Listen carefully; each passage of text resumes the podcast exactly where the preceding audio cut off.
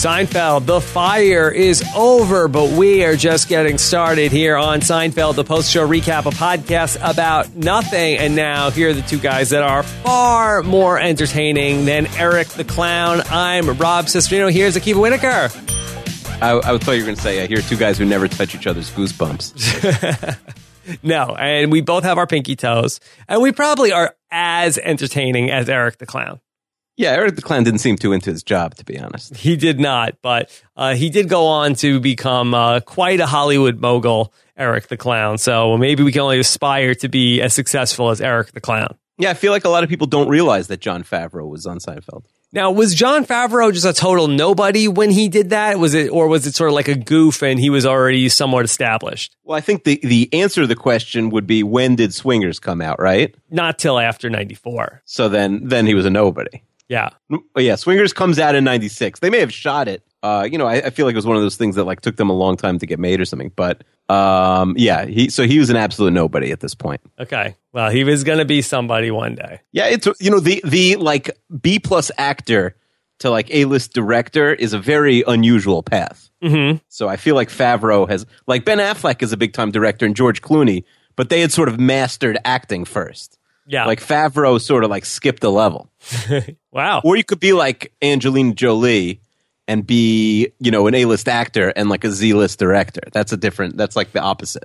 Okay, well we're going to talk about all this and more in The Fire where we have the plight of George, where he's dating Robin, the waitress, and then uh, there is an incident at a kid's birthday party. Plus, we see the saga of what's going on with Toby, who works in Elaine's office, who is a big laugher, who heckles Jerry during his stand up act. And then Jerry tries to get revenge on Toby, and it kind of backfires on everybody involved except for Kramer. So that's what's coming up here in The Fire. Originally aired back in May of 1994, May 5th, 1994, written by Larry Charles. Yeah, we have a lot of issues with Larry Charles written episodes. I think the only one we've really loved, I think he maybe co wrote The Bubble Boy, um, but the only one we really loved is The Outing. Um, but I think, uh, you know, I, I'm interested to hear uh, what you have to say about this episode because maybe it's a step up for the uh, the Charles man. Yeah, he really gets into it in the inside look where the genesis of this episode comes from. And he says he just sort of had this idea of George knocking over women and children in a fire and sort of went from there, which is again, which is a pretty Larry Charles dark thing to be thinking about. And then there was also this other story that he had heard about where there was a woman who had like a baby that died and then in that person's office in that woman's office like she was getting like a lot of extra sympathy from her boss and then the other women in the office like resented her after that. So they kind of took this really dark story and tried to make it into something which was a lot more light of toby losing her pinky toe and that's where the genesis of that story came from. Yeah and we've had really dark episodes like the opera uh, or the limo but I, I feel like this episode even though the characters are kind of acting terribly. Like there's enough humor that it gets us out of like the abyss.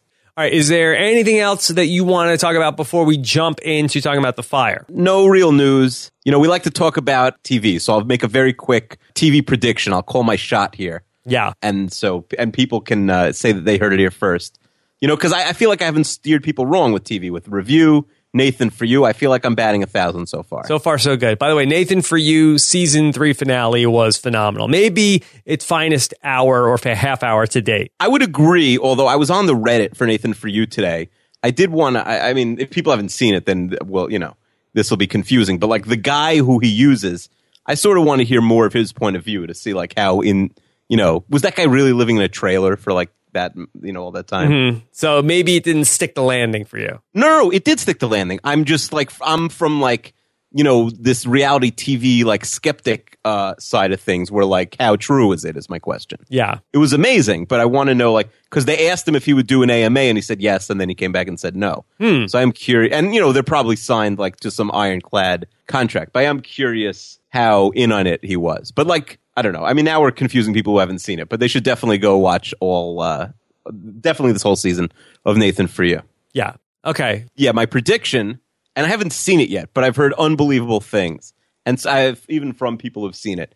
Uh, a Netflix series, so the whole thing I believe will be released in ten parts at once this weekend. I think on Saturday. So by the time you're listening to this, it'll be out. uh, Making a Murderer. I think it's going to be the new serial, and it's going to blow people's minds. Better than Serial season two, you think? Well, I'm I don't want to judge Serial season two, which has only had one episode. By the way, 50 episodes less than we've had so far this year.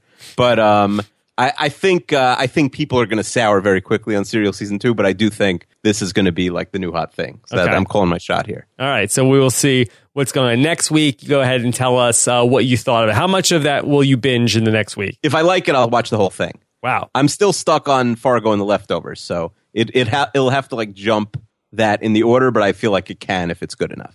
All right, let's open with Jerry's stand up from this episode, The Fire. He talks about the differences and mostly the similarities between your first birthday party and your last birthday party. I feel like this was a, uh very funny premise. Yeah, this is a great premise. It's original. It is true. Like my my son is about to have uh, his second birthday party, and as you know, because you have a you have a son just a little bit older, like he barely know, you know he doesn't understand what a birthday is. Like he'll understand that there's cake, but I don't know if it's any different than when it's his sister's birthday party. So they don't really know that they're there, especially the first birthday. Mm-hmm. You know, they have no clue what's going on. Right. Uh, I don't have a lot of experience with like 95 year old people's birthdays, but I could imagine it's a similar situation. Yeah, my grandmother is getting uh, up there, and yeah, it is not super dissimilar. I don't know if she could blow out the candle on her birthday cake at this point. What's worse, the one year old spitting all over the cake trying One- to blow out the candles, or a 95 year old? One year old is better. One year old is always better.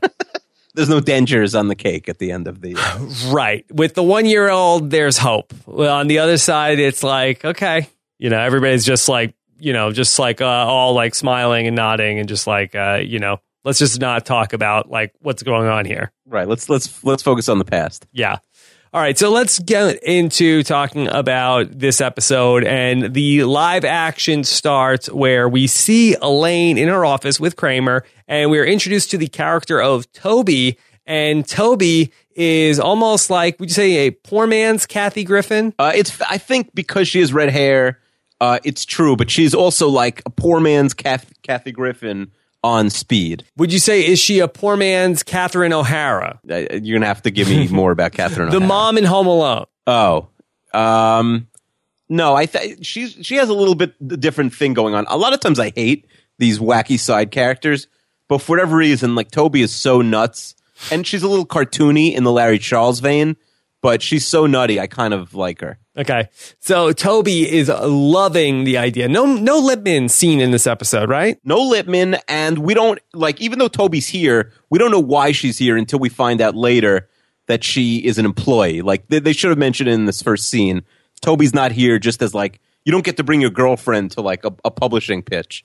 You know, it happens to be that uh, I mean, if she's your partner, I guess. she could be a partner, but she's not. She's just his girlfriend. Like they don't make it. You know, they say in you know four scenes from now that she works there, but they don't mention it here. All right. So she is in love with the idea for the coffee table book. Elaine has always been lukewarm at best about the coffee table book, but here it is getting closer to print. Kramer lights up a cigar in Elaine's office. How off putting was that to you watching this in 2015? I mean, it's hard to imagine almost now. Uh, the the amount of security that would happen now if you lit it up was would be far more than if you started heckling someone in an office. yeah. I mean, you, you'd be escorted from the building if you lit up a cigar. it wasn't even mentioned. It was just something that was happening in the scene. Yeah, I mean, back then you could do sort of that sort of thing. Yeah.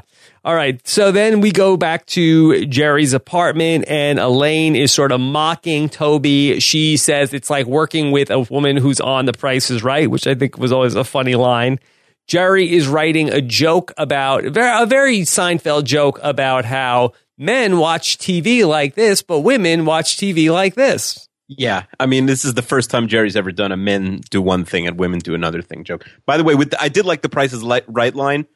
Could you muster up enough enough enthusiasm to be a contestant? Like, could you pretend to be excited? Oh, I would always have loved to have been a contestant on The Price is Right. So I would not have to feign excitement to be on The Price right. I don't know Right. why the dream has to be dead, Rob. You you you know you live right there. You could go tomorrow and try and get on the show. Yeah, I guess so. I mean, I would like to go to a taping, but the whole like sleeping outside and camping and Oh, do you have like to do that? Yeah, I think you have to like sort of be in like a little bit of it's not just like you're just show up and you get in. I think there's a little bit of like trying to get in. I think it's like a little bit of I feel like people come in from like all across the country, like drive in to go be on prices right. I used to see people when I used to work over there, like sleeping outside and stuff like that. I don't want it that bad. Yeah, I feel like you do. I really got my game show dream. I, I scratched that itch. It would be nice, but it's not gonna make me or break me if I don't get to go on prices right. Okay. Uh, needless to say, I could not feign the enthusiasm to get on there. Why? I feel like you like numbers.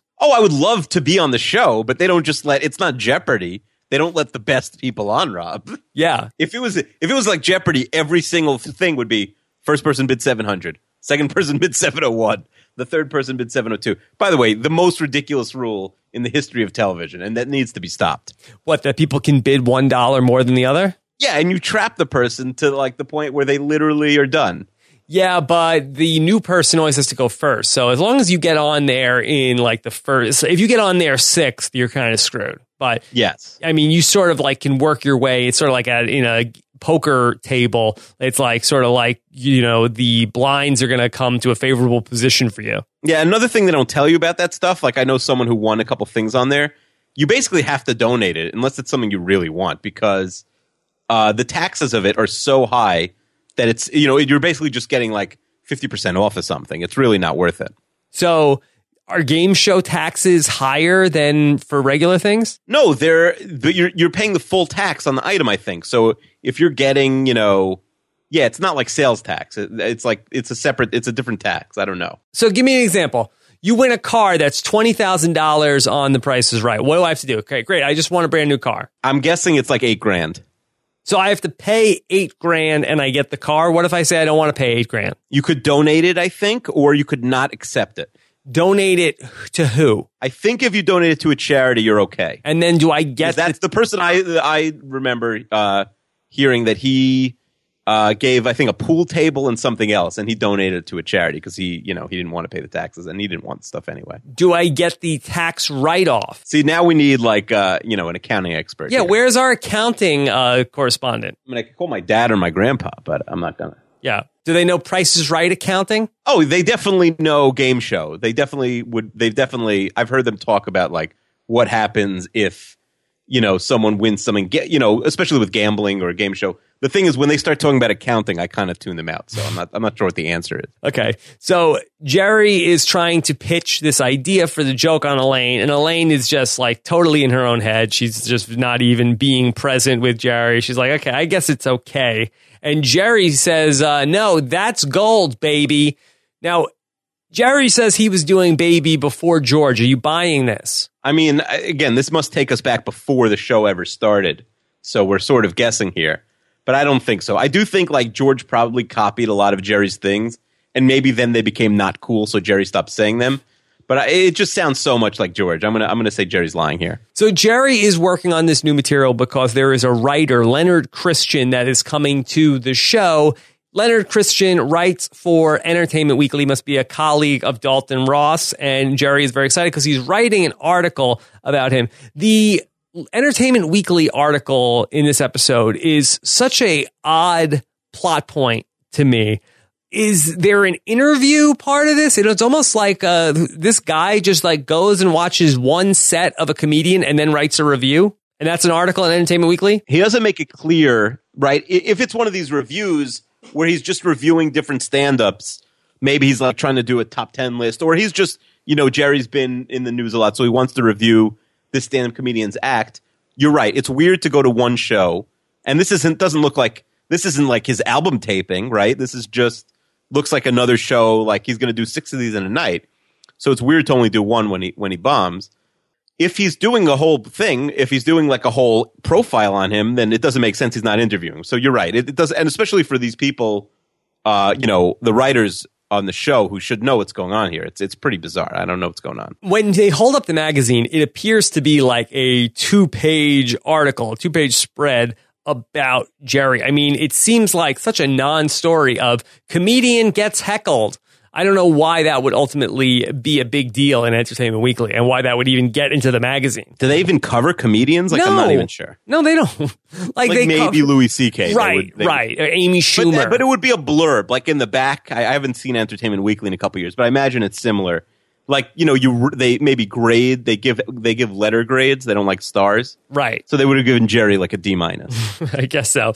Jerry D minus for his show on. But it would have been a blurb. May it would have been like thirty words. So then we end up with Kramer coming in, and he's talking about, boy, that Toby, she's brimming with positivity. Kramer is over the moon about Toby. Now, does Kramer have the hots for Toby, or does he just want to get his coffee table book made? Oh, I mean, I think I, th- I thought that's his girlfriend. I feel like Kramer has done better. Yeah, but you know, he I, he can't. You know, he's he's not really out there in the world. Like he has to settle at some point for whoever's fine with him because it's not like he's uh, bringing in the big bucks or anything. What happened first? Did Kramer start dating her, or she was the publisher of the coffee table book? Well, how else would he have met her? So Because Toby and Elaine, there's no way they were ever hanging out. Like, and you know, and Elaine was like, "Hey, here's Toby from my office." Yeah. So he came in for a meeting. He got Toby's number, and then they hit it off. They're an item. I think she got his number. Wow, Toby, Yeah, I feel like Toby is the type. She got his number. got to be careful with this because if this book deal sours, Kramer is going to got to watch out, Yeah. Well, also if the relationship sours, or then- vice then the versa. book deal Yeah.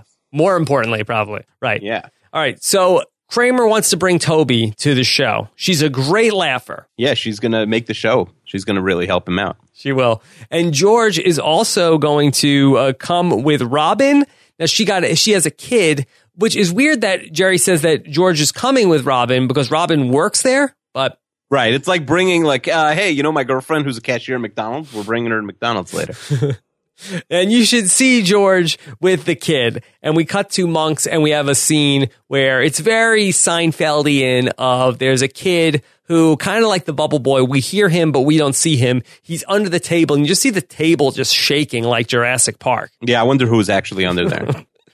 Okay, so the kid is eating equal packets, Akiva. yeah, but the the kid we see in the part, like the kids we see in the party, are way older than someone who would be eating equal packets. So I'm not sure how old her kid really is. But that's like that's something a baby does. No. I feel like the eating equal packets is probably worse in 2015 than in 1994. Oh yeah, yeah. You yeah. If you're eating stuff, it has to be you know it has to be like organic or something like that. Right. There can't be any uh, any of that. Uh, what's it called? Sugar in it. Aspartame. Oh, aspartame is really bad. I think so.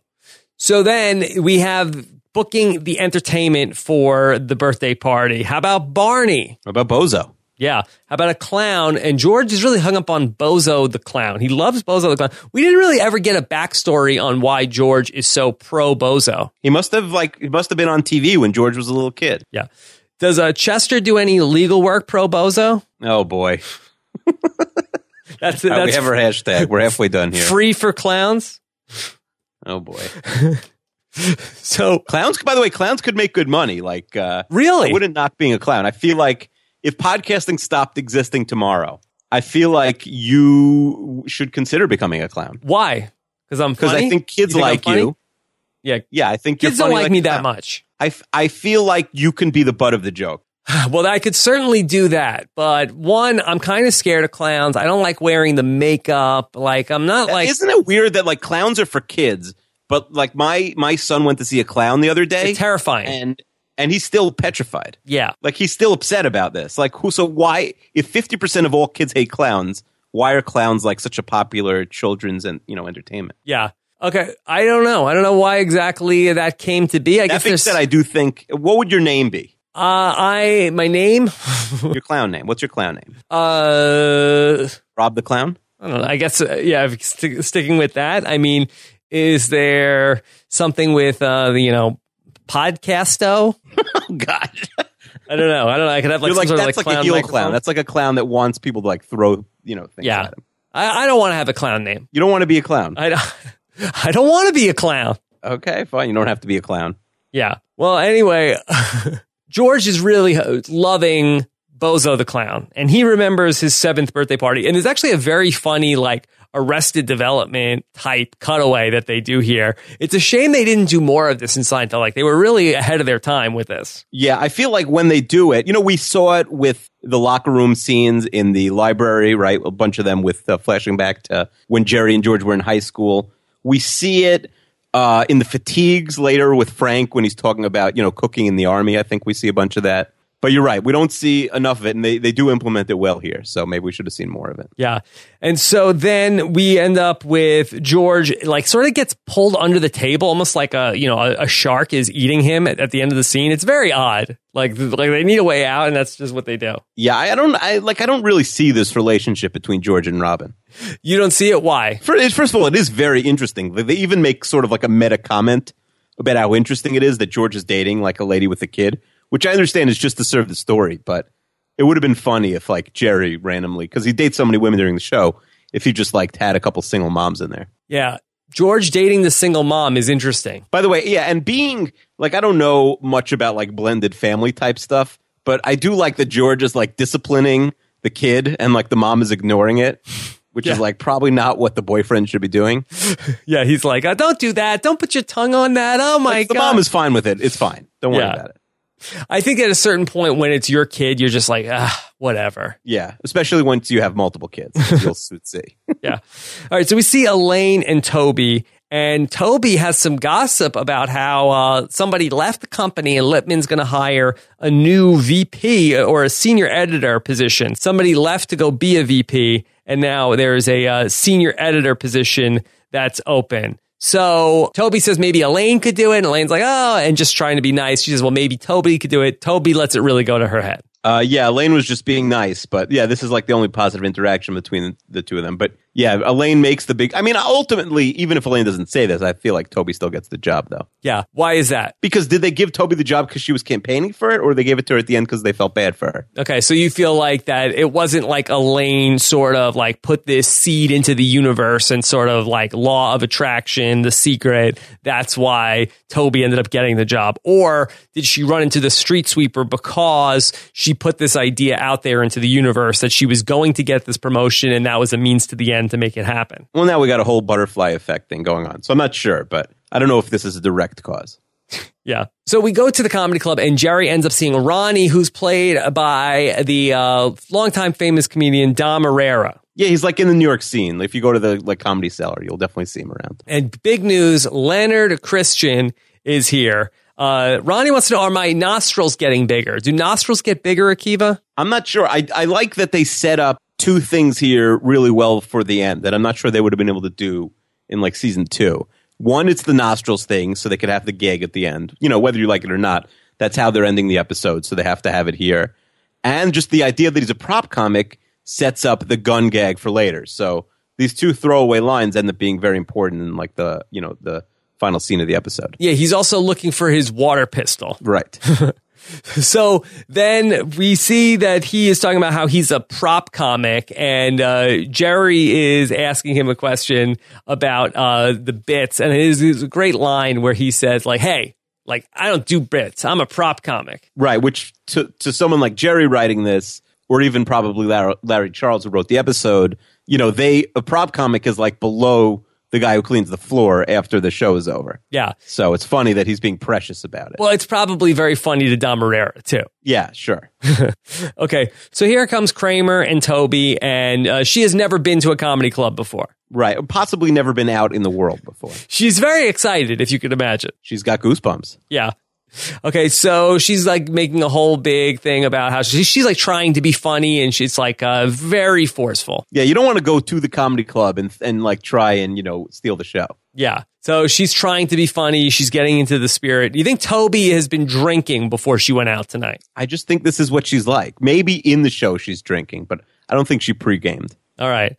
So now Jerry is doing his bit and he's talking about the whole men versus women thing. Toby seems like she's on board at the start, but then when he gets to the point where he says the line, that's why men hunt and women nest, that's when he loses Toby and she starts booing and hissing him. Yeah, hiss is like beyond the boo. That's pretty intense. Yeah.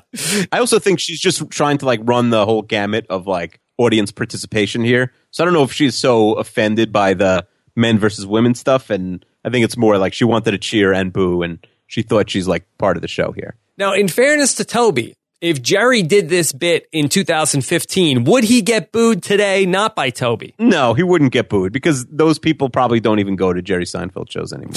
Okay. he wouldn't get booed. Would No, another comedian who Wait, wasn't Jerry Seinfeld get booed? Time out, Rob. Bill Cosby can still do shows and people show up. Yeah. Like he can fill a state like a like a whole theater still. Yeah. So I, I think I think Jerry Okay. can Hype, uh, new, get- forget Jerry Seinfeld. So forget like the goodwill that Jerry Seinfeld has with his audience. Could a new comedian do, go to an open mic night and do that's why men hunt and women nest? No, you couldn't do that now unless you were being ironic. Yeah. so you would get booed. Maybe like a woman could get away with it. Yeah, maybe Toby as like a woman out in the workforce. I mean, she was especially sensitive to this in 1994. I, I don't think I don't even think she's listening. All right. So after the show's over, Kramer comes backstage and Jerry, like, we see him like actually mad for one of the few times. Like, it's not like Jerry is annoyed. Like, this is Jerry, like, very emotional and mad. This is probably the angriest we've ever seen him so far, right? Yeah. He's really like, a, what is the matter with her? What is wrong with you? Because now we found like the one thing Jerry takes seriously, like his job. You know, he's always working on jokes and you know he cares about his craft. Yeah. So it's reasonable that he's so upset at her. He's very angry that he says, you boo, you hiss. And she said she thought that was all part of the show. Not part of the show. Not part of the show. No. He says, you boo puppets. I didn't know you boo puppets. I, I haven't been to many puppet shows. I thought we did this show with puppets. we should. We should. I thought we did. No, I thought it was, uh, maybe that's not canon. Yeah, that, that we that we actually Used do that we do puppets of the show. Yes. Um, maybe we'll do that on YouTube one day. We'll we'll show the puppets. Oh, we do. We just don't tell everyone what the uh, what the URL is. They have to find it. Find it. Search YouTube.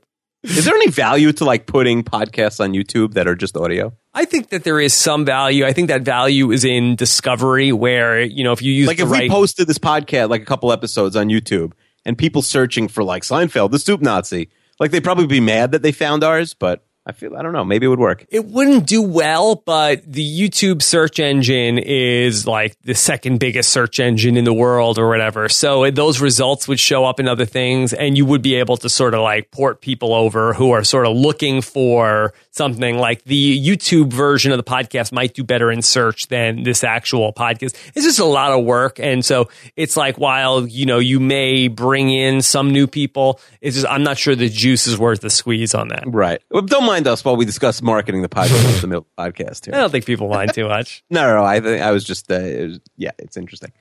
Um, So Toby says something to Jerry that sort of like sticks in his craw. How are you going to make it in this business if you can't take it? which is a fair point. Like comedians should never be rattled by hecklers. Yeah, but this was a very loud heckler. I mean, even even the Rob, Rob Cesternino, the comic, wasn't rattled by the heckler. Oh, I was rattled. you were rattled. I was you let rattled, them baby. Know you were rattled. Yes, yes. What the guy yell out again? He said, uh, butt pirates. By pirates. Okay. Yeah, uh, I was rattled. Because I think, much like Jerry, I don't think he wanted to really like just put Toby in her place because it was Kramer's girlfriend. So, like, I think if this was a normal person that was just a stranger, I think he might have been able to say, uh, like, uh, look, idiot, like whatever we, you know, whatever you say to hecklers. I mean, I think every comic has their one thing that they do to destroy hecklers. Like, you can't even be a decent comic if you can't annihilate a heckler. Right. So I think that Jerry was probably just trying to keep the kid gloves on because he knew it was somebody that worked with Elaine and also was Kramer's girlfriend. Yeah, the word, the only bad heckler I ever saw was at the Comedy Cellar once. I think I told the story in the podcast, but Steve-O was at the Comedy Cellar, and he wanted to be a comedian. He ended up doing one of the roasts on Comedy Central, mm-hmm. and he was heckling. Maybe it was Dom Irrera. No, I, I think it was. I forget who it was, but the guy like annihilated him, and then Steve-O like had you know they kicked him out or whatever. But Wow. you, you really have to be uh, out there with. The worst is when you're sitting there minding your own business and they start ripping on you. Yeah. Like I'll go in. I learn like not to go in with my yarmulke because they'll always like find anything interesting. So they'll start like doing their all their Jew bits and stuff. And I don't mind. It's not like I'm offended. I just like don't want to be the center of attention. Like I don't want them to you know talk about me or whatever. You know, is that allowed? Can you take the yarmulke off to go into a comedy club? Oh, sh- well, yeah. Or I do you mean, wear like a baseball hat over? I usually wear a baseball hat or something. yeah, that's a good move. Yeah. Well, because I don't want to like my yarmulke at this point is also like a bald, you know, a bald blocker kind of. So you want to wear the hat; it gives you like extra protection. Extra Like even if I stop being religious right now, I think I'm going to keep this thing on, Rob. I think yeah, it's great. It's great. Well, you have all your hair, but if you ever don't, then it's it's not a bad idea. Uh, I'll, I'll convert. Yeah, or you could go like I mean, there's probably other religions even have like more stuff, or you wear like become Hasidic, you wear like the black hat, and Right, right. yeah, You nobody know, sees how much hair you have at all. right, and then eventually you can go turban. That's really like the ultimate in Yeah, baldness. they, don't- they can't tell anything. Yeah. The turban really covers the full head. you have no idea. yeah, no, it's a good idea. I should probably get a turban. So then we end up seeing George at the birthday party. And I think this is probably the strongest sequence in this episode, at least uh, kicking this off. We see George with the clown, and we will find out that the clown is named Eric. Eric has never heard of Bozo the clown. I mean, that makes sense. Like, you know, people, it's not like you have to go to clown college and like study the history of clowns Right. to become a child's clown. Like, I, if you become uh, the great podcasto or whatever you said your name would be, you don't have to know who like uh, Chuckles was. Right. I think this is true in many fields where people get into it. Like you could be a big baseball player and not know like Babe Ruth or something like that. Oh, none of the players in baseball could tell you like if you Babe Ruth they'll they'll all have heard of. They like, know that they heard the name. If you eh, let's say we went and we asked the 25 players on the Mets tomorrow who Rogers Hornsby is, I feel like 6 would get it, maybe. Maybe. Ty Cobb, they'd be like 10 people would get it. Yeah. So the clown greats, it's the same thing. Eric has never heard about it. And George is really just besides himself that Eric has never heard of Bozo the clown. It would be like you never having heard of Marc Maron. something like that. And so George is very dismissive of Eric. He tells him like, uh, "Why don't you go fold your little balloon animals, Eric the clown?" By the way, another one like if you had never heard of Richard Hatch. Yeah, sure. Well, Uh, not you, but like maybe a lot of people on Survivor. Yeah. And so that we meet Robin's mom also at this party. And she is like, oh, well, George is such a nice man. And George is really looking like the hero here at this party so far. Yeah, I like how everyone's here for like a reason. You know, we're meeting the mom and it's like, oh, this is an irrelevant conversation. But mm-hmm. then, you know, a minute later you see why she's there. All right. Burgers should be ready in a minute. Akiva, how impractical is this at a kid's birthday party of what, 20, 25 in an apartment to be making burgers for a party in the kitchen of the apartment? Nobody makes burgers for a kid's party. Yeah. It's oh, it's always pizza. It's always pizza, right? What if it was a barbecue? Yeah, if someone is manning the grill, it's harder to do a barbecue because you know we're in Manhattan. Like I, this is the ground floor, I think, right? But it's still Yeah. like you know, but you're just ordering pizza for these kids. So George goes into the kitchen. He smells smoke, and there's such a great, iconic moment in Seinfeld history. George sees the burgers and he just starts screaming, "Fire! Fire!" And he runs out. And he is knocking everybody over. He knocks over Robin. He knocks over the old woman, probably the kids, and he gets out of that house and he's like trying to break the door open. Yeah, it's so great. Like he hip checks Eric the clown. I wonder how many takes uh, it took Jason Alexander for this because it's so perfect when he knocks down the old lady. Yeah. You know, and there's also some symmetry here with when George eats the eclair out of the garbage. In what way? Uh, it's same sort of thing at a party where uh, George's uh, bad behavior ends up getting him in trouble with uh, the people that he's at the party with. Yeah, that's true. That's true. But this is like just George really to the next level. This is worse. This is worse. Okay. So the next scene we see is then we have the fire department is like trying to ask George about what happened. And this is such a great Jason Alexander scene. Yeah, I mean, he, you know, maybe the greatest liar of all time, George, has, you know, he doesn't stick to one here. He's got like eight different reasons why what he did was okay. And not only does he try to spin it where he wasn't doing anything wrong, he also tries to spin it where he's actually the person who saved everybody. Like, so it's not Yeah, you even just turn like, yourself into the hero here. yeah, it's not only is he looking for not guilty, he's also looking for that he should be getting praise from everybody for how he acted. I do like, you know, right before, you know, they cut the scene at a commercial, but like beforehand when they catch him and like the clown starts chasing after him, like the kids start hitting him. Mm-hmm. Yeah. No, it really is great. And so that he goes through a whole bunch of different things and he talks about how he was trying to lead the way because they needed a leader because as, him as the leader, if he dies, then what would happen? Hope would be lost. if something happened to him. And Robin says, But I saw you push the women and children out of the way. I feel like this is exactly what Billy Zane says on the Titanic, right? yes. And he says, Well, to the untrained eye, yes, it did look like that, but he risked his life to make sure the exit was clear. And the firefighter ends up just saying to him, How do you live with yourself? now I wonder, do women? Uh, now I'm going to get in trouble here, but like I understand the children thing, but I wonder if women nowadays would be like, uh, no, you, there's no re- need for women and children anymore, like on a boat or something. If it should just be like children first. I feel like in practice, I think that everybody would like to be saved. Sure. But I, I don't think anybody's going to fight you on the PCness of that, of like, hey, don't save me. Why do you want to save me for? Right, right. Nobody's going to give up their, give up their like first dibs there. It is interesting also, just it's, you know, like the idea here of George you know, like I, I wonder what I'd do if I was in this situation. But like you know what George would do when he's in this situation. You don't even need to see it. Yeah. So we see Jerry with George in Monk's, and George is telling the story to Jerry about how Robin doesn't want to see him anymore. Yeah, I mean, he's never, you know, it, the fact that he almost gets her back at the end of the episode is a, is a borderline miracle. It really is. And so George uh, knocked her over and the mother over, and he's telling Jerry about all of this. And uh, George does try to say she should be commending him for treating the women and children as equals. Yeah, George is a feminist and uh, whatever whatever the kids are equal movement is ist. I love this line that he says that Eric the clown put out the fire with his big shoe. Yeah, that's a, that's a nice throwaway there. Yeah.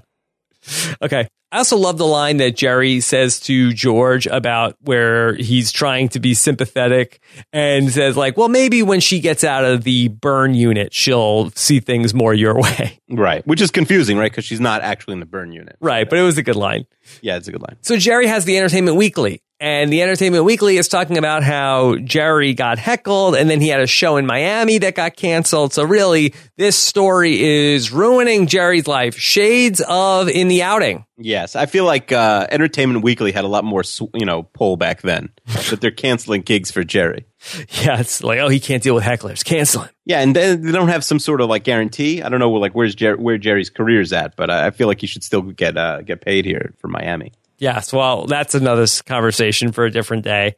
So George is saying that, well, you should go to her office and heckle her. Which is funny because, you know, obviously now, you know, there's commercials on TV like this, you know, where Peyton Manning's going to people's work and but I feel like this idea is so original here. You do because I kind of feel like that it's already something that like is sort of like a common expression. I feel like that people already were using. I mean, I think that George even mentions, oh, you know, like that old joke. Like comedians are always saying they should do that. It's almost like a wish fulfillment for a comedian. Right. Okay. So maybe they're just the first people to actually implement it. Right. So I think that they're the first people who actually tried to do something that comedians have always talked about of going to somebody else's job and heckling them. Yeah. Do you ever do you ever feel that way when someone's like ripping you in a comment section? Oh, I've definitely thought about it. Yeah. Yeah. I feel like the people who are doing it, like you wouldn't want to go to their jobs. No, probably not. Probably not. it would be in their basements anyway. Yes. I do want to say like the passive aggressive comment sometimes, and I force myself not to, of like, okay, well, I would love to hear your take on your podcast, and then I will go and comment on it. But then I, I, I ultimately do not do that. Did you even play football? Yeah, that's a that's like a big one for the sports comments. But I think also like you, first of all, you can never win in the comment section. No. Yeah. Hopefully, you'll be at the point soon if you're not there already, where like you know Bill Simmons talks about now he doesn't check his Twitter replies. Now you have a different sort of thing where you'd always probably have to do that. Yeah. But just the idea where like he doesn't need to like see the criticism you know, where he's like above it at this point is probably nice. I mean, I can't really believe that he doesn't check his Twitter replies. I kind of feel like, like, what's the point? It's sort of like, well, let me just like, uh, like throw this pitch and then turn around and let me let, let I don't want to see how it landed. Well, because he's not writing a lot of jokes on Twitter now any anymore. Like he's you know one it's funny because like you work to get like the three four million followers and then it's like oh I don't need this anymore. Like I you know I already have a career.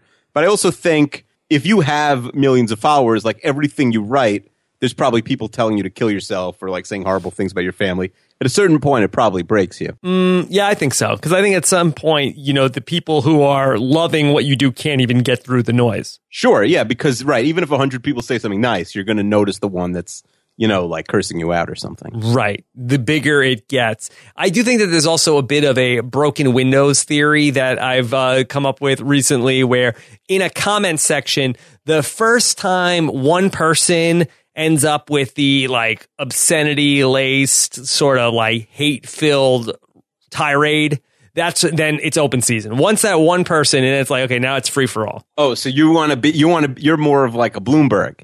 Yeah, shut it down. Boom. You want to shut it down to me or Giuliani. Shut it down. You want to Boom. shut it down? No, I agree. I think right. He, this guy said something racist, so now I could just say something mean. That's no problem. Yeah. On Rob has a website. I believe I have it where I think anybody it just takes one flag to, to comment to go. Well, but also the the like you could police your like if you have haters, it's probably a very low number, and you could block them on Twitter or from your website. Right. But someone like a Bill Simmons can't block like you know thousands of people who are just saying something mean to him. Yeah, I know. My favorite heckling thing, you know, Jalen Rose. Yeah. So he he was on the Toronto Raptors when Kobe Bryant scored 81 points against them. Mm-hmm. Every single time he tweets, there's like dozens of people who write back like he'll write like, "Ooh, just had a great burrito," and then the comments will be like, "Did you have 81 burritos?"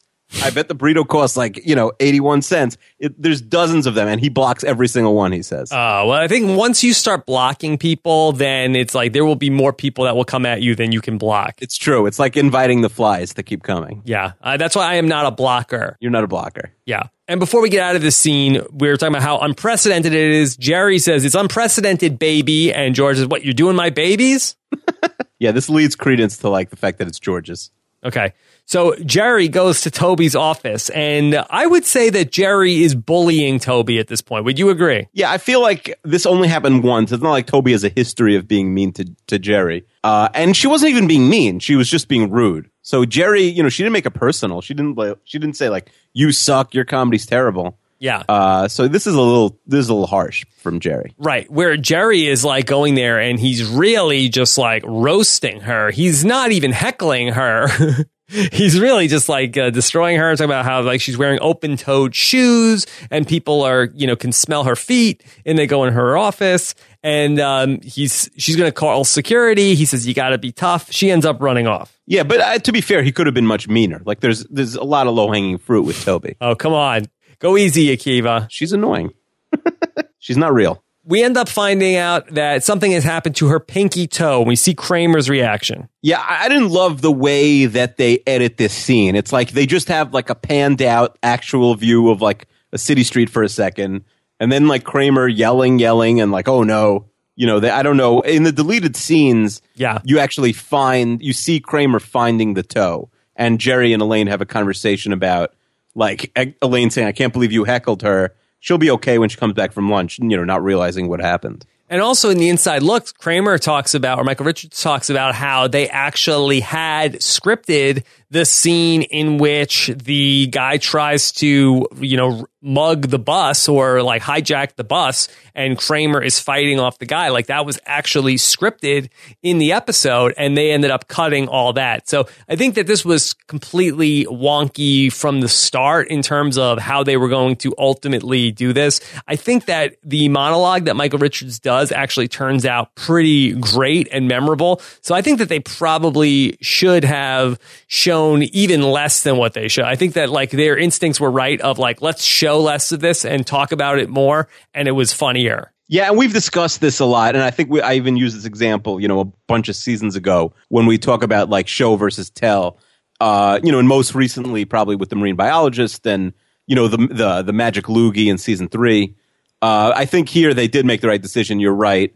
Uh, you're right. They probably could even cut. They could have cut that scene out at her ro- walking away. Maybe just hearing like a loud crash or something, and that's it.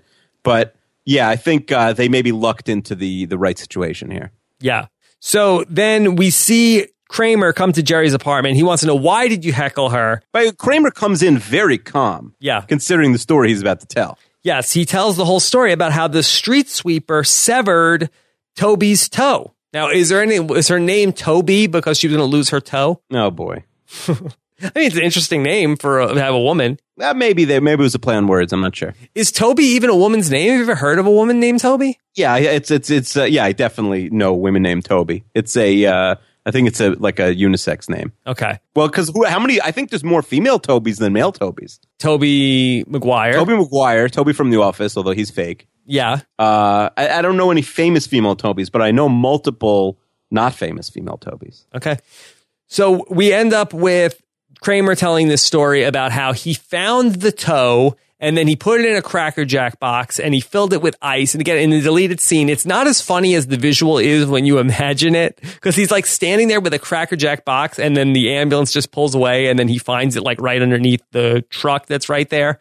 And so it is funnier in your imagination. And he talks about how he got on a city bus and now a guy tried to hijack the bus. Akiva, why on earth did somebody try to hijack a city bus? I mean, it's still just 1994. There was a lot of crazy stuff going on in Manhattan. But like people, he wanted to mug everybody on the bus. Yeah, I don't know. People were just hijacking things back then. Okay, so hijacking a bus. I mean, had this ever happened? Has this been documented? I bet it. I bet it happened. I, first of all, maybe there's a lot of bus. To- maybe there's 50 people on the bus that each paid you know a dollar that's 50 bucks yeah uh maybe i don't know maybe maybe he you know there's a lot of people you could get their money just hey give me all your money and i'm going to leave uh, I'm, I'm not saying it's a great strategy, but you know, I think it happened once yeah. ever. I think it, apparently it has happened. So um, he tries to hijack the bus, and then we see that Kramer ends up like going up to the gunman and like just punching him. I mean, I feel like that sort of is a little incredulous now. Yeah, I mean, listen, he maybe the guy wasn't really willing to shoot. He just wanted the money, so he was kind of like a coward. Maybe he was filled with blanks. But yeah, Kramer walks up and knocks him out, although not completely out. Yeah. So he knocks the guy out. I would and- actually say this the story he tells in 2 seconds that the driver passes out out of shock, which he kind of yada yada yada's over, is probably uh, you know, more unlikely than Kramer punching out the gunman. Like, why does he pass out? Just because he's so nervous? I don't know. So the driver ends up uh, passing out, and the bus is out of control. Now it's shades of speed. So Kramer has to drive the bus. And so then he is driving the bus, and then the gunman comes back and he's fighting off the gunman. And then we find out that Kramer is making the stops. Yeah, probably the most famous part of this episode. Yeah. When, when they say, You're making all the stops. And Kramer has the line like, "Well, they kept ringing the bell." I could see, I see, I could see this happening. Kramer making. No, stops. this was a much better decision to tell this story. It's really delivered well. The one part I don't like about this is where George says to Kramer, "You're Batman," and then Kramer acknowledges and says, uh, "Like I am Batman." You're right. Yeah, you should. Yeah, he should because Kramer's so cool here. You shouldn't. You don't say you're Batman. That makes you not cool. Right. I feel like to Kramer, it's like this wasn't something amazing. This is just what Kramer would do in any given day. For Kramer to sort of to acknowledge the fact that he's Batman here, I felt like it took him a little bit out of character. Yeah, knocks him down a few cool points. This is just a Wednesday for Kramer. Yeah. All right. And so ultimately we find out that the toe got reattached and the guys just, they can't believe you did this all for a pinky toe? It's a valuable appendage. Yeah. And George, all of a sudden, a light bulb goes off in his head. Look at what I did. I knocked over women and children to get away from a fire. Kramer, for a pinky toe, manages to fight off a gunman and drive the bus. He's going to turn over a new leaf. Do you think he's being genuine, or he just finds an out here to get get back with uh, with Robin? I think he's being genuine. It looks like a light bulb goes off for him. Yeah, I think you're. I think uh, you know. For a second, it's very easy to say you're going to change, Right. right? I feel like how often do people say, like in a relationship or something, they're going to change versus it actually happens? You know, it's sort of like, that's it. I'm going on a diet. That's it. I made up my mind. I'm quitting smoking. Yeah, if your partner tells you they're going to change, that's like you may as well just end it then. The, the marriage? no one's ever changed anything. So back in Elaine's office, they get the update on Toby. Everybody has to be nice to Toby. She needs our full support. And then here comes Toby and everybody just like piles into Elaine's office and little bit of uh, unusual to get the physical comedy from Elaine, uh, where she ends up like just sort of like falling over, sort of like it's like a Michael Richards type move here. Yeah, Elaine doesn't do a tremendous amount of physical comedy, but this is funny here. There's definitely times where she does, but this is really something that you would expect more from Kramer. Yeah. All right. So back at Jerry's house, Elaine is talking about what do we even need the little toe for? We really don't. I feel I feel like you could walk fine without it. I think you probably could be fine. If you had to lose any part of your body, I think that would probably be it, right? Hmm. Yeah, I mean, pinky toe. You definitely more. You know, a pinky on your hand is more important. I'm trying to think. Like, you're you don't want to lose an ear. I guess like Yeah. your appendix, like something like that. Oh well, that's cheating. That's something that doesn't shouldn't exist. Shouldn't we just all take out our appendixes? Well, you just want to have surgery for no reason? Isn't it better to have like this elective surgery where they take it out than like have it explode one day and you don't know that it's exploding because like you just think your stomach hurts? I guess so, but I think there's probably more danger. You'd probably lose more people just like uh, due to the surgery. Yeah, I don't think like eighty year olds should do it, but I feel like young people can make it through the surgery. Yeah, but even if you lose one, at what cost, Akiva? Well, it's annoying to have an appendix. Like a nuisance, maybe. I don't know. You're saying I shouldn't do it? I was thinking about doing it this week. Yeah. All right. Well, I feel like you know it's like how much does it weigh? It's like at least like what, like a, a quarter of a pound, right? Oh, you think you think I should do it for diet reasons? Well, I feel like it's like when you step on the scale, it's like okay, well, lost that like extra appendix weight. Probably have to wait online. Like the problem with this elective surgery is like everyone who's important, like uh, the emergencies, go before you. So I'm not going to go. It's going to take too long. Okay. So Kramer ends up shouting into Elaine, "Hey, guess what? Toby got promoted." Yeah, I feel like uh, it's funny because it's very sitcom here. Lane ha- Elaine has like incredible disdain for Toby, but Kramer seems either indifferent or probably totally unaware of it. Even though Kramer, Elaine is saying mean things about Toby to Kramer's face. Right. And Toby's first order of business, she's going to put Kramer's coffee table book into bookstores as soon as possible. Yeah, so she wants to lose money ASAP. Okay. And so then we end up with Jerry back at the comedy club, and he is going to have another shot with Leonard Christian. He's coming back to the comedy club, and we see that Dom Irrera is so impressed with Jerry. He's like the Rosa Parks of comedians that he did this. that he heckled. You know, it's also it's a smart move to have the EW writer come back because he's never going to write an article saying, "Yep, Jerry still sucks." That article's not going to make the magazine. Yeah. So he only has to make like, "Oh yeah, it, you know."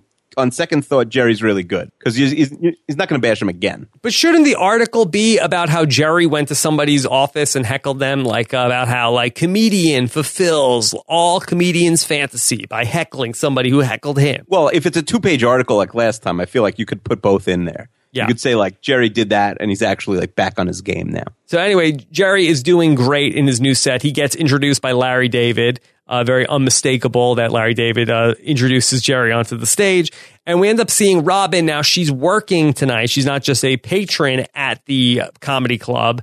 The most amazing thing happened. Things have changed. Yeah, you know, she, he saw what happened with Kramer and he's going to, you know, basically fix his, his whole uh, life around. Meanwhile, we see that Jerry is doing stand up, maybe inspired by Eric the Clown. Talks about how Bozo the Clown, do you really need the clown? Is he going to get confused with some other Bozo? Yeah, Well, Eric, if you just say, Hi, I'm Eric, no one's going to know Well, you're a right, but if you're Bozo, are there other Bozos? Well, once you become a big deal, Yeah. that's fine. But I feel like, uh, you know, like eventually you could just call your show Rob, but it still right now has to be Rob as a podcast. Okay. And then I can stop checking my at replies on Twitter. Uh, when, I'd say it's the same level. Once you get up to that le- that level, I mean, first you got to get verified. That comes before That comes first. Yeah. Oh yeah, you unverifieds actually legally have to check their at replies. Okay. So first you get verified. Then do I stop checking the at replies or do I change my uh, podcast to Rob? You you change your podcast just to Rob. Okay. You tell people no more RHAP. And then I stop checking the replies. And then like people will because what'll happen is people will be like, no, no, no, what do you mean? I have this T-shirt, I have a tattoo at that point that says, you know, Rob is a podcast, and you don't want to see those things because that'll just upset you. Which is good because you don't check your Twitter replies anymore. Okay, perfect. So George is telling Robin that he has changed. He is going to be different. And then immediately we see that the prop comic, Ronnie, that's his name? Ronnie K, Yeah. he is saying to, what's the line that he says? Like, hey, give me all your money. Yeah, Okay. And George starts screaming, he's got a gun. Everybody panics. Everybody runs away, clears out the club. And then uh, we end up seeing that for George, that it is Ronnie K. He's a prop comic, you idiot. Yeah, I mean, in in fairness, like George was totally, uh, you know, in the wrong in the fire scene, but he just sees a guy with a gun here. It's pretty reasonable, especially like his friend was just, you know, held at gunpoint earlier in the day or yesterday. Right. So it's pretty reasonable to be nervous here. I think I don't know if yelling he's got a gun is, I mean, that's just that's just going to get you to be the first person shot. Right.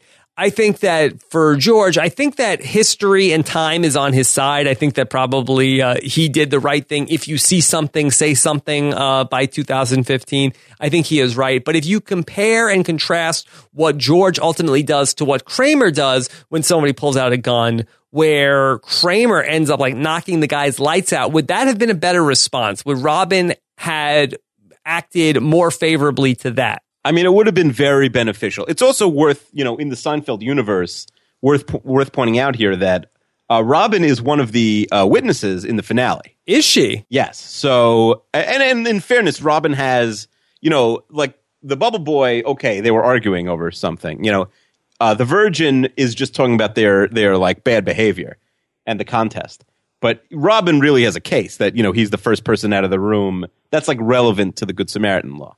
So I do think that uh, you know George, you know, in hindsight, he should have really smoothed this Robin thing over. He should have because he left her with a bad taste in her mouth. Yes. All right. So then they say to George, "Don't you realize this is Ronnie K, the prop comic?" And George says he didn't recognize him, and of course Ronnie says it's because of his nostrils. His nostrils got bigger. Tying it together. And then Jerry comes up the stage and says to George, George, can I have a word with you? And that's the end of the episode. Sort of a weak uh, last line. Weak last line. I guess they should have ended it on nostrils. Yeah, I think so. I think that probably would have been better. But I guess they wanted us to have Jerry see that George was the person who cleared out the club. Probably. Okay. And then uh, do we have some uh, closing stand up? Uh, yeah, we have closing stand up where Jerry talks about uh, how ridiculous the fire maps in hotels are, which Yeah, is that- true. I've always thought that. That is true. No one's ever going to be like, "All right, it's on fire. I'm not running out the door yet. Let me, let me, you know, figure out an escape route." All right. No, it's like let me jump out the window. Okay, but let's talk about uh, in terms of if we're going to update this episode from 1994 to 2015. We talked about a number of things that would not quite hold up. Anything else? Uh, yeah, there were a lot of things already. Um, nobody takes a bus in New York City, so I'm not sure. Like, it's very unlikely that a bus is going to be held up at gunpoint. I feel like people still do take the bus. People take the bus, but I, I don't think that. But first of all, it's with Metro cards. There's no money on the bus, Got it. so I don't think you're. Who are you robbing? I, I feel like buses haven't. I feel like it's been a long time since somebody has uh, taken the bus. Uh, you know, taken a bus hostage. You don't have as many like taking like moving vehicles hostage anymore. Yeah. And I think you know EW is not covering a comedy show. Also, this is a good tip for you. You're gonna you have kids who are gonna be young. Don't invite twenty in 2015. We're smart enough. Don't invite 25 kids to a two year old birthday party. Probably not. It should be like four kids or less. Yeah, you don't need that many. I, that, I say that to my wife all the time. Like, he doesn't know. He's not going to remember this. This is for you, not for him. Totally, totally. Like he just wants the cake. Let him put his hands in the cake. That's it. That's it. That's it. That's all he wants. Akiva, anything else? No, I feel like uh, in general it holds up. I'm curious. You know, we're going to talk about ratings. I'm curious what you have to say about this episode. Oh, whole. actually, yeah, let's do our letter grades for everybody. I like this. Okay, fine. We're like Entertainment Weekly. yes. Okay, let's go through uh, Kramer's storyline. He is going to be getting his coffee table book. He gets the big monologue where he talks about he fought off the person at gunpoint. What do you think about Kramer's story? I mean, the the uh, monologue is so good. You have to give his storyline an A. Yeah, give him an A. What about Elaine? That she is sort of getting frustrated with Toby. Yeah, I mean, to me, Elaine doesn't have a ton of meat in this episode, but she's really funny how feisty she is with Toby. Uh, the line, you know, the line she has where where when Kramer's talking about how she had a smile on her face the whole time, and Elaine's like, "Of course, because she's deranged." Yeah. But she says it so casually that like we don't know if Kramer really heard it or internally like took it in. Yeah. Uh, so I'm going to give Elaine an A. Oh wow. Okay, I'd Yeah. say probably more of a B minus, just because I don't love the Toby storyline, and Well, somebody's got. are we punish? Are we punishing Elaine for not having Yeah. a lot to work with it? Yeah, I'm gonna. You know, I don't know if we're grading like Elaine or Julia Louis-Dreyfus or the writers for writing Elaine. I think just everything in orbit of Elaine. I think that somebody has to pay that invoice for Toby, and I'm gonna make it be Elaine, and not even that hard. A B minus. Okay. All right, Jerry in his storyline of getting heckled and then going to go and heckle Toby at her job. Uh, I like the idea of heckling at the job. It probably could have been done funnier, so I'm going to give Jerry a B. Okay. Yeah, I feel like it was an okay idea and something that probably was had been talked about by comedians for a long time. I'll, I'll give it a C plus. Okay. Felt like that was uh, part of the episode that really uh, did not did not really hold a lot of water for me. And then finally, we have the George storyline. Uh, yeah, I, I think running out of the fire alone, the, the, the stuff afterwards with the uh, with the medic people, like you have to give George an A here. Yeah, it's if not an A plus. Yeah. Oh, I didn't know A pluses were a thing. Uh, like I thought A was the In rare grade. exceptions, we could do. it, But you're the teacher. You know, I was a teacher, and I you know why I gave high grades. Why? It's much easier to give high grades because you have less parents calling up and being like angry at you. You're like the Paula. Yeah, I feel like if you if you if you give everyone a C, you're going to get 25 angry emails and calls from parents. But especially the kids you don't like, or or if they have crazy parents, that actually is a way to get yourself an A. Because I'd rather give the kid a 97 and then never have to speak to his parents again. That's a good call. Yeah. So you should just be a crazy parent, and then your kids will get good grades. Yeah, Don't take this advice, but yeah. All right, Akiva, where did you rank this podcast? the podcast. This is the greatest podcast that's ever been made. Where did you rank the episode then? By the way, they had, you know, we discussed like the, all the early top 10 lists, like the, the first 11 months of 2015. These were the top 10 Yes. television shows and movies. And so they had like a top 10 podcast episodes. Yeah, Shut out again. What? Yeah, it's true. Okay. It's just 10 episodes of Serial. All right, Akiva. So where is this one in your rankings? Yeah. I, well, where do you have this? I'm curious. I mean, I feel like the stuff with George and the fire is so iconic. I feel like the stuff with Toby is not great, but Michael Richards' monologue is. So I kind of feel like it's probably around, you know, 90 to 100. wow, that's very low. Too low. Well, because you have two really legendary things in this episode. I guess right? so. You have a wonderful monologue, which, you know, we gave, it's not as good as the marine biologist monologue, but, you know, I gave the marine biologist the top nine grade just from, you know, primarily, like the monologue is by far the best thing in that episode. All right. So I mean, you're right. I mean, I mean, so what is the top 50? Well, for, I mean, first of all, this is your opinion. Yeah. So, um, but I have it at number 20 overall. 20. Well, I think that's a little too high. Really? I just think that the Toby stuff is okay. It is okay, but I don't And think it- she's so she's so much of this episode.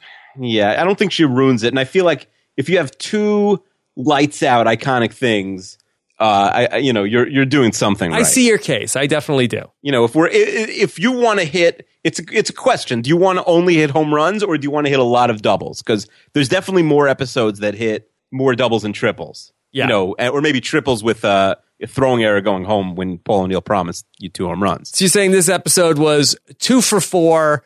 Had a three run homer, like a two run homer, and then, you know, struck out twice. Yeah, struck out looking twice. Okay. against Adam Wainwright. Still a good game. Yeah, yeah. So yeah, number twenty to me, I feel like is reasonable. All right. Let's get into talking about our emails from our listeners. Of course, they come into us every week. Seinfeld at postshowrecaps.com. Uh, let's uh, bounce around a little bit. How about Craig? Here's Craig from Vancouver. He's saying that he's guessing that this is the worst week of the year for Akiva because Star Wars is out this weekend, uh, and someone's got to force him to go see it and do a post movie recap about it. And it might actually be refreshing to hear uh, someone else not praise it. First of all, I am excited this week for the big sequel. It's uh, it's really more of a squeakquel. We're talking about uh, Al- Alvin and the Chipmunks. Look at you. Um, yeah, no, I'm not seeing the movie. There's uh, there's no way you could force me to see it. Uh, no podcasts, and um, I wouldn't like it if I saw it. That's true. Wow. How do you know? No, I don't know. Maybe I would love it. Maybe it's my favorite thing. Maybe like maybe I was put on this earth to be like the biggest Star Wars expert, but I'm never going to find out. But why don't you watch 20 minutes of it and see if you want to keep going? I also like I have like an addictive personality. Like with sports, I don't just like watch one game, you know? I watch all the games and like I don't, you know, same thing with with anything I like. I do I like to, you know, do you know, know everything about it or know nothing about it. Right. All right. Well, let's not explore I- this there's too much no further. way like I could just be like casual. Yeah. I think that the thing about Star Wars more than anything is the nostalgia. It's not like that these are the greatest movies that were ever made, but they were so, you know, entrenched in many people's childhoods. So it's more the nostalgia of it that it's like this feeling of that you had when you were little. So if you watch it when you're an adult for the first time, it's not going to be like that. No, and if I thought my kids cared, I don't know if it skews a little more towards towards boys at a young age. Yeah. and I, you know, my older kids are girls. I, I feel like they would not be interested at all. So it's not like I would sit down and watch it with them. Um, I was very proud. I asked my wife if she's ever seen it. Seen it. She said no. She's seen Spaceballs though. yeah. um, but I, th- I, to me, I, you know, yeah, there's no reason to get started now, and it's such a commitment because if I like it, there's seven movies. Okay. But you just said you were going to watch 10 episodes of a Netflix show this weekend if you liked it. Yeah, that's true. Cop Listen, out. my logic doesn't isn't so sound, but yeah, I'm definitely going to pound the, the making of a murder. Also, what, are you going to watch this? Are you going to go on Friday night? No, I don't have tickets. You know, You don't have tickets yet. I, I again, I'm a, I really like Star Wars, but I'm not. There's no Star way Wars your nut. wife will go with you No, this, right? no, she won't. That's good. So, are you going to go alone? I mean, I guess so. I mean, it'd be nice if I had a friend. That would be, uh, you know, ideal. But Is, is someone out there wants to go to Star Wars with Rob? we'll see. We'll see. Uh, You know, this is a bad week for me in general, though. yeah, but I feel like it's always a bad week to go see Star Wars. Oh, but come on. Is it like so sold out? Can you not even get tickets? I don't think we can get tickets this week. Oh my god! Yeah, I think that every showing is sold out for like the next couple days. I wonder how like quickly it'll become a bootleg on the internet. Oh, probably soon. All right. Craig also wants to know if there was a gunman on the bus, why didn't everybody get off at the first stop? That's a good question, especially like some of the buses have the back end e- exit. I think so. Yeah, Yeah. I don't know. Like maybe by the end it was just Kramer and the gunman. I don't know. Okay. Uh, here's an email from Travis wants to know I'm really looking forward to Akiva's ranking of the fire. I recall that in the Marine Biologists, uh, they made it into a mystery shrouded top nine, basically on the strength of George's monologue. Rob described the other stories in the episode as meh, and Akiva rated them as C material. In this episode, we have two big chunks of dialogue that rival George's story at the end of the Marine Biologist. First, there's George's on the fly justification for shoving the women and children and his escape from the fire. And you have Kramer's fantastic monologue. So, sort of like uh, Travis crystallizing what we talked about during the debate. Yeah, I think Travis was listening when we were talking. I think so. So, uh, he, he called that one. It's a good question. Uh, yeah, I, I, and he says, "Is it top nine? Uh, no, not top nine. But I also I was talking to Chester and Amir about this earlier today. I do think that uh, maybe you don't think this because you didn't love this episode. I think you just think it's average to slightly above average. I think this and the next two episodes is the strongest three episode stretch of the series, arguably at least, Wow. because the next two episodes are, bo- you know, bona fide classics. The Hamptons and the opposite. Yeah. I think that's something interesting maybe that speaks to you know how you and I look at things where you're you can sort of like do the audit of the moments and say okay well that was that was a great moment that was a great moment that was a great moment so because of that this is up here where I'm probably more the sum of the parts like uh, if the whole the whole thing has to work for me Right. You're looking for singles and doubles. I'm trying to hit home runs. All right, let's go to Amir. Amir says, uh, here's a few comments. He says that after last week's episode featuring a disaster of a Paris trip while being mentored to Aaron, I can't imagine George would throw himself back into a similar situation, behaving like a parent slash mentor to Robin's son. It seems very out of character. Yeah, it's a good question, uh, but uh, you have to ask yourself what was filmed first, and the answer is this episode. Yes. Also, Amir says, while Seinfeld usually gives Kramer semi absurd invention ideas, in all honesty, I think that the coffee table book would be a hit. I absolutely could see this thing blowing up uh, through online sales or becoming a hot Christmas gift. I think it's a great idea. So, what do you think of Amir's hot take? Coffee table book is actually a good idea. Yeah, the coffee table book about coffee tables uh, that he crystallized in this episode to become a coffee table itself, which we'll see um, on Live with Regis in a couple episodes, is a really amazing idea. But I feel like it could have done. They they probably tried this twenty years ago, and I feel like it never took off. Yeah. Like, there's no way they didn't try and market this and capitalize on it, and I don't think they were able to. I don't think it's that great of an idea. It's a funny idea to say. That's Yeah. for sure. Finally, Amir says Seinfeld has a pattern of taking the plot of a complicated place that they need to rely on the characters either describing what happened or the characters describing past events to give us context. The fact that the show depends on these actors bring life to the episodes makes you just realize how talented they truly are. Here are Amir's top monologues. Uh, he likes Kramer driving the bus in the fire, George saving the whale, marine biologist. Yeah, that's number one. He cites Kramer and Newman describing the magic loogie in The Boyfriend. Yeah, those are those are my three probably. Jerry recounting the original big race that he won in the race. Yeah, that's funny. And Kramer describing his attack from the Van Buren boys. Yeah, I wouldn't have thought of that one, but that's a good one too. All right. One last email. Let's go to Chester. And uh, Chester writes to us When George tells Robin he can't blow out the candles because he has asthma, is this canon? Yeah, I googled it. Uh, I, I think Jason Alexander, the actor, has asthma. Also wants to know why is there a random old woman with a walker at the birthday party who's not Robin's mom and uh, just happens to be another old lady? This is never explained. And you don't have any great aunts, Chester. Yeah. I mean, what if What kind of question is this? what if It's it's the birthday boy's sister. Come on. where does seemingly seemingly to the untrained eye rank on the all-time George lines? It's much more usable on a daily basis than the sea was angry that day, my friends. Like an old man trying to send back soup in a deli. People still say the sea was angry that day, my friends, to this day. I don't know what you're talking about with the untrained eye, Chester. Also, Jerry notes that the pinky toe is the one that goes wee wee wee all the way home. Here's my issue with that story. The first little piggy goes to the market. These we're we're doing this, Chester. We're doing we're we're doing. He's got a he's got like five little kids. So Okay. give him, give him here. The first little piggy goes to market. The second little piggy stays home. So why are we making such a big deal about that final little piggy that goes wee wee wee all the way home when the second little piggy is already there? Yeah, he's lawyering us. I feel like I don't even know the the, the rhyme. All right. And then finally, George is so inspired by the links that Kramer went to save a big toe that he decided to become a better person. And so Robin should take him back. That really doesn't make a lot of sense. Well, he's going to change. Listen, people, you know, Robin George is a little of the Kavorka himself. Robin feels like you know George can change. Why not give him a chance? But as I warned, nobody ever changes. Don't give them another chance. All right. Akiva, the hashtag, are you good with uh, pro bozo? Yeah, pro bozo. That's a lock. All right.